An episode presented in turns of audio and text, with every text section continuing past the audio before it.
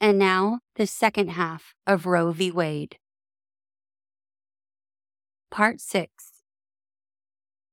It perhaps is not generally appreciated that the restrictive criminal abortion laws in effect in a majority of states today are of relatively recent vintage. Those laws, generally proscribing abortion or its attempt at any time during pregnancy, except when necessary to preserve the pregnant woman's life, are not of ancient or even of common law origin. Instead, they derive from statutory changes effected, for the most part, in the latter half of the 19th century. 1. Ancient attitudes. These are not capable of precise determination. We are told that, at the time of the Persian Empire, abortifacients were known, and that criminal abortions were severely punished. We are also told, however, that abortion was practiced in Greek times as well as in the Roman era, and that it was resorted to without scruple. The Ephesian Soranos, often described as the greatest of the ancient gynecologists, appears to have been generally opposed to Rome's prevailing free abortion practices he found it necessary to think first of the life of the mother, and he resorted to abortion when, upon this standard, he felt the procedure advisable. Greek and Roman law afforded little protection to the unborn.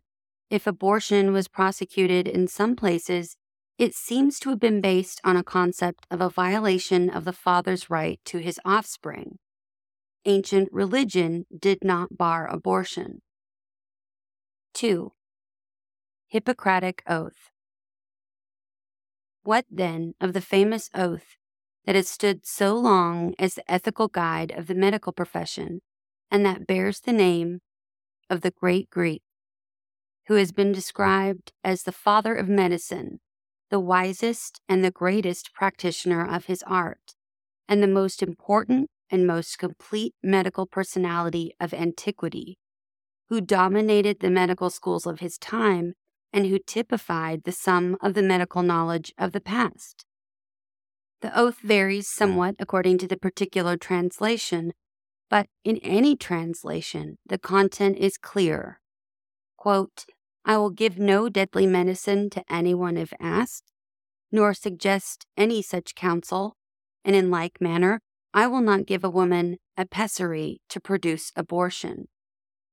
Or, I will neither give a deadly drug to anybody if asked for it, nor will I make a suggestion to this effect. Similarly, I will not give to a woman an abortive remedy. Although the oath is not mentioned in any of the principal briefs in this case or in Doe v. Bolton, it represents the apex of the development of strict ethical concepts in medicine, and its influence endures to this day. Why did not the authority of Hippocrates dissuade abortion practice in his time and that of Rome? The late Dr. Edelstein provides us with a theory. The oath was not uncontested even in Hippocrates' day. Only the Pythagorean school of philosophers frowned upon the related act of suicide. Most Greek thinkers, on the other hand, commended abortion at least prior to viability. For the Pythagoreans, however, it was a matter of dogma. For them, the embryo was animate from the moment of conception, and abortion meant destruction of a living being. The abortion clause of the oath, therefore, echoes Pythagorean doctrines and in no other stratum of Greek opinion were such views held or proposed in the same spirit of uncompromising austerity. Dr. Edelstein then concludes that the oath originated in a group representing only a small segment of Greek opinion, and that it certainly was not accepted by all ancient physicians. He points out that medical writings down to Galen give evidence of the violation of almost every one of its injunctions. But with the end of antiquity, a decided change took place. resistance against suicide and against abortion became common. The oath came to be popular. The emerging teachings of Christianity were in agreement with the Pythagorean ethic. The oath became the nucleus of all medical ethics and was applauded as the embodiment of truth. Thus, suggests Dr. Edelstein, it is a Pythagorean manifesto and not the expression of an absolute standard of medical conduct. This, it seems to us, is a satisfactory and acceptable explanation of the Hippocratic Oath's apparent rigidity. It enables us to understand, in historical context, a long accepted and revered statement of medical ethics. 3. The common law. It is undisputed that, at common law, abortion performed before quickening, the first recognizable movement of the fetus in utero, appearing usually from the 16th to the 18th week of pregnancy, was not an indictable offense. The absence of a common law crime for pre quickening abortion appears to have developed from a confluence of early philosophical, theological, and civil and canon law concepts of when life begins. These disciplines variously approached the question in terms of the point at which the embryo or fetus became formed or recognizably human, or in terms of when a person came into being, that is, infused with a soul or animated. A loose consensus evolved in early English law that these events occurred at some point between conception and live birth. This was mediate animation. Christian theology and the canon law came to fix the point of animation at 40 days for a male and 80 days for a female, a view that persisted until the 19th century. There was otherwise little agreement about the precise time of formation or animation. There was agreement, however, that prior to this point, the fetus was to be regarded as part of the mother, and its destruction, therefore, was not homicide.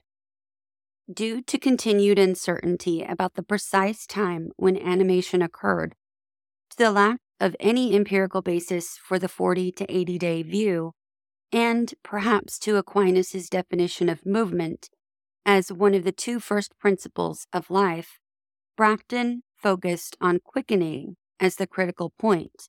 The significance of quickening was echoed by later common law scholars and found its way into the received canon law in this country. Whether abortion of a quick fetus was a felony at common law or even a lesser crime is still disputed. Bracton, writing in the early 13th century, thought it homicide but the later and predominant view following the great common law scholars has been that it was, at most, a lesser offense. In a frequently cited passage, Coke took the opposition that abortion of a woman quick with child is a great misprision and no murder. Blackstone followed, saying that while abortion after quickening had once been considered manslaughter, though not murder, modern law took a less severe view. A recent review of the common law precedents argues, however, that those precedents contradict Coke and that even post quickening abortion was never established as a common law crime. A recent review of the common law precedents argues, however, that those precedents contradict Coke and that even post quickening abortion was never established as a common law crime.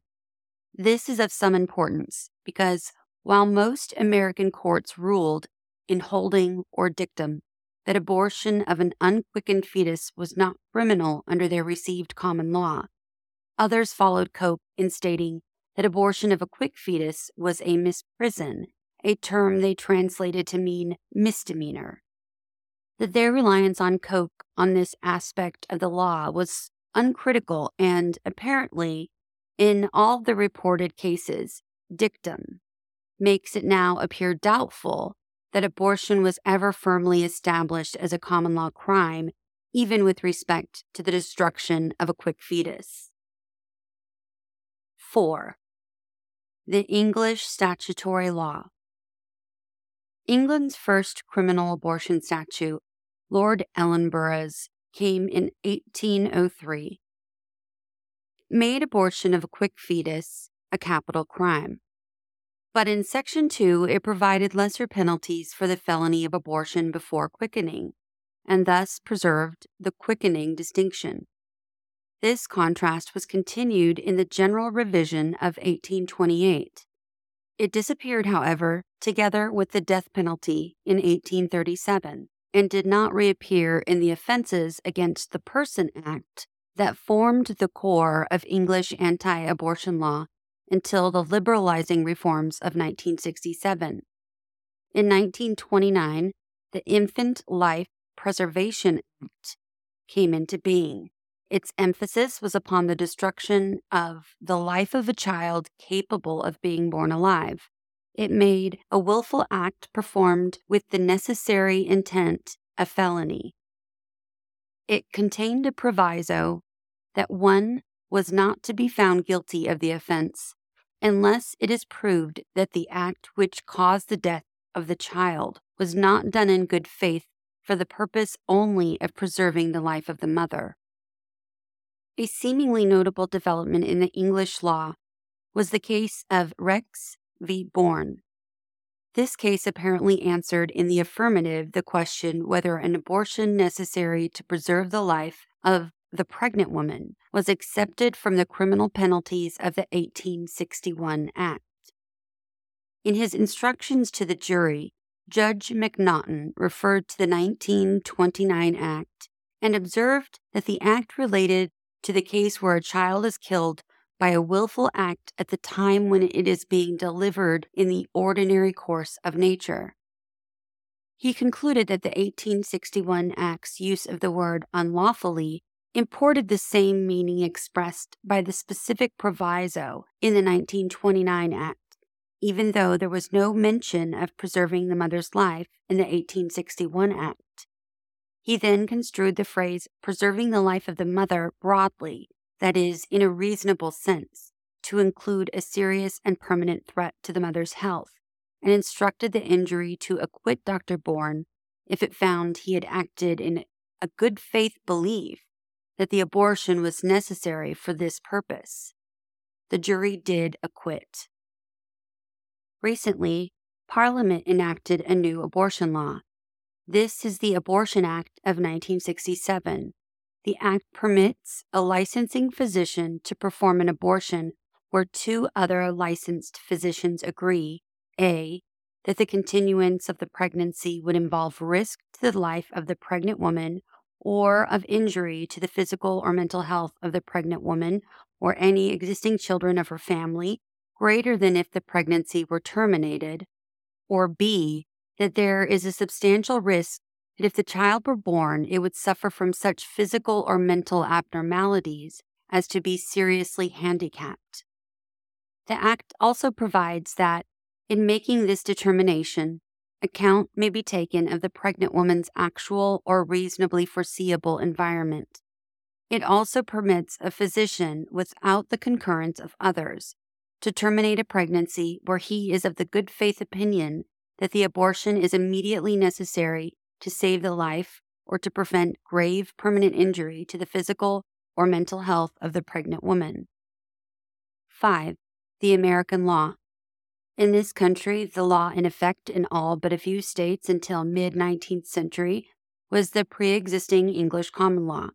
Connecticut, the first state to enact abortion legislation, was adopted in 1821. That part of Lord Ellenborough's Act that related to a woman quick with child. The death penalty was not imposed, Abortion before quickening was made a crime in that state only in 1860. In 1828, New York enacted legislation that, in two respects, was to serve as a model for early anti abortion statutes. First, while barring destruction of an unquickened fetus as well as a quick fetus, it made the former only a misdemeanor, but the latter second degree manslaughter. Second, it incorporated a concept of therapeutic abortion by providing that an abortion was excused if it shall have been necessary to preserve the life of such mother or shall have been advised by two physicians to be necessary for such purpose. By 1840, when Texas had received the common law, only eight American states had statutes dealing with abortion. It was not until after the war between the states that legislation began generally to replace the common law. Most of these initial statutes dealt severely with abortion after quickening, but were lenient with it before quickening. Most punished attempts equally with completed abortions, while many statutes included the exception for an abortion thought by one or more physicians to be necessary to save the mother's life. That provision soon disappeared, and the typical law required that the procedure actually be necessary for that purpose. Gradually, in the middle and late 19th century, the quickening distinction disappeared from the statutory law of most states, and the degree of the offense and the penalties were increased. By the end of the 1950s, a large majority of the jurisdictions banned abortion, however, and whenever performed, unless done to save or preserve the life of the mother. The exceptions, Alabama and the District of Columbia, permitted abortion to preserve the mother's health. Three states permitted abortions that were not unlawfully performed or that were not without lawful justification, leaving interpretation of those standards to the courts. In the past several years, however, a trend toward liberalization of abortion statutes has resulted in adoption by about one third of the states of less stringent laws most of them patterned after the ALI Model Penal Code, set forth as Appendix B to the opinion in Doe v. Bolton. It is thus apparent that, at common law, at the time of the adoption of our Constitution, and throughout the major portion of the 19th century, abortion was viewed with less disfavor than under most American statutes currently in effect. Phrasing it another way, a woman enjoyed a substantially broader right to terminate a pregnancy than she does in most states today, at least with respect to the early stage of pregnancy, and very possibly without such a limitation. The opportunity to make this choice was present in this country well into the 19th century. Even later, the law continued for some time to treat less punitively an abortion procured in early pregnancy. 6. The position of the American Medical Association. The anti abortion mood prevalent in this country in the late 19th century was shared by the medical profession. Indeed, the attitude of the profession may have played a significant role in the enactment of stringent criminal abortion legislation during that period. An AMA Committee on Criminal Abortion was appointed in May 1857. It presented its report to the 12th annual meeting. That report observed that the committee had been appointed to investigate criminal abortion with a view to its general suppression. It deplored abortion at its frequency and it listed three causes of this general demoralization. The first of these causes is a widespread popular ignorance of the true character of the crime, a belief, even among mothers themselves, that the fetus is not alive till after the period of quickening. The second of the agents alluded to is the fact that the profession themselves are frequently supposed careless of fetal life. The third reason of the frightful extent of this crime is found in the grave defect of our laws, both common and statute, as regards the independent and actual existence of the child before birth as a living being. These errors, which are sufficient in most instances to prevent conviction, are based and only based upon mistaken and exploded medical dogmas. With strange inconsistency, the law fully acknowledges the fetus in utero and its inherent rights for civil purposes, while personally, as criminally affected, it fails to recognize it and to its life as yet denies all protection.